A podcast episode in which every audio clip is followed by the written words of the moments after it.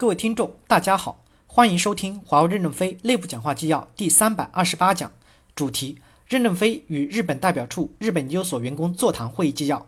本文刊发于二零一六年四月五日。接上文，靳川亮提问：我是日研所终端的靳川亮，我是两个月前加入华为的，负责高端手机的定制屏幕工作，是为了提供比友商更有竞争力的屏幕。关于日本技术，作为日本人，我也非常自豪。华为把这些技术用于产品，我觉得非常有必要对本地的供应商进行投资，这是我的一个提案。不知道您有什么考虑？任正非回答说：“我们原则上不对外进行投资，投资就意味着终身要购买他的东西，因为他是我的儿媳妇。我们现在就是见异思迁，今天这个好就买这个，明天那个好就买那个。当然，我们也建立了战略伙伴关系，希望你别落后了。只要你不落后，我就买你的。”但你落后了，我就买别人的。我们主要关心所有的产品是世界上最好，而不是我儿媳妇生产的，我来组装。吕阳提问：刚才您讲话中提到日本市场两个特点，一是新产品、新技术都是在日本先导入的，像四 G、五 G 等等；还有就是日本人注重质量。我们在交付与前期拓展中，为了应对这些特点，防止新产品不稳定，我们投入了大量的人力来改善客户满意度。但公司每年对我们又有效益提升的要求，所以我想问一下。能否在人力或效益提升上给我们松松绑？任正非回答说：“我们会把你们的奖金 TUP 反算到日本代表处来。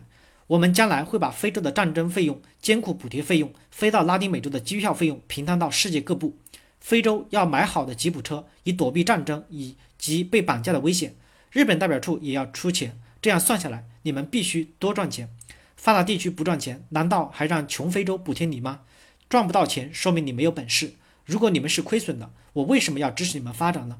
所以你们要改变这个现实，你们才有可能发展。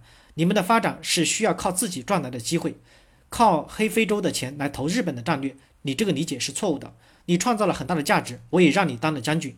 我们枪林弹雨的非洲弟兄都英勇善战，为什么？他们升将军太快了，他们奖金太多了，他们的食堂太漂亮了，他们吃的全是原生态的食品，所以非洲的弟兄充满了干劲，增强了市场。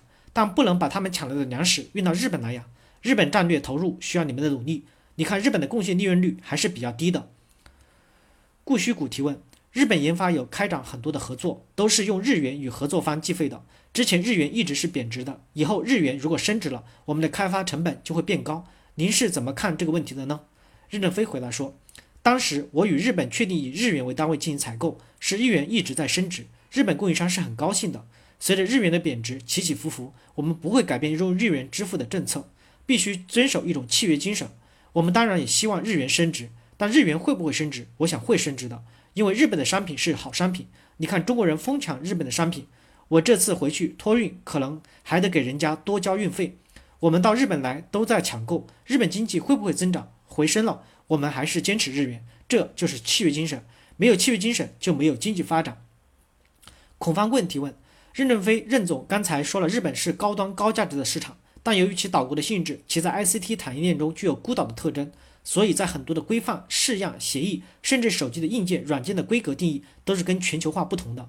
过去十年，日本在产品的路标开发投入上得到了公司的支持，取得了一些发展。全球大战略前提下，面对日本本土市场这种特殊的性上，公司打算如何发展日本市场？任正非回答说：首先，我想问，苹果是不是全球化的公司？日本流行的终端主要是哪个厂家的？苹果能做到，你为什么做不到呢？前面有老大哥，为什么我们不跟着老大哥前进呢？徐直军补充说，我们终端在日本的策略也就是和苹果差不多，所以说苹果在日本有些个性化，也不完全是。当你卖不动的时候，你就要少投点人，不要投那么多人。世界上哪个国家卖得动，你们就到哪个国家去。为什么要占有全世界呢？世界有几个国家卖得动，你就不错了。徐徐直军补充说：“我们不会再走过去的那种路，比如单独为日本市市场设计一款或几款产品，但是我们会用全球的产品来覆盖日本，就像苹果。首先说，日本的手机厂家为什么会垮掉？如果是卖功能手机，几十年不变，可能是世界第一。日本就是因为不能快速的适应市场客户的变化而失去了市场。第二个就是客户的需求碎片化了，让日本的手机厂家不适应而垮掉。”我们首先有个大的公共平台，在公共平台上，我们理解日本的一些个性化的需求。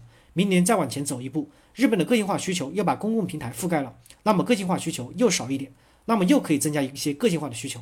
我们是在大平台上适当的满足一些个性化的需求，而不是为一个国家定制几款手机，将来就没有办法升级了。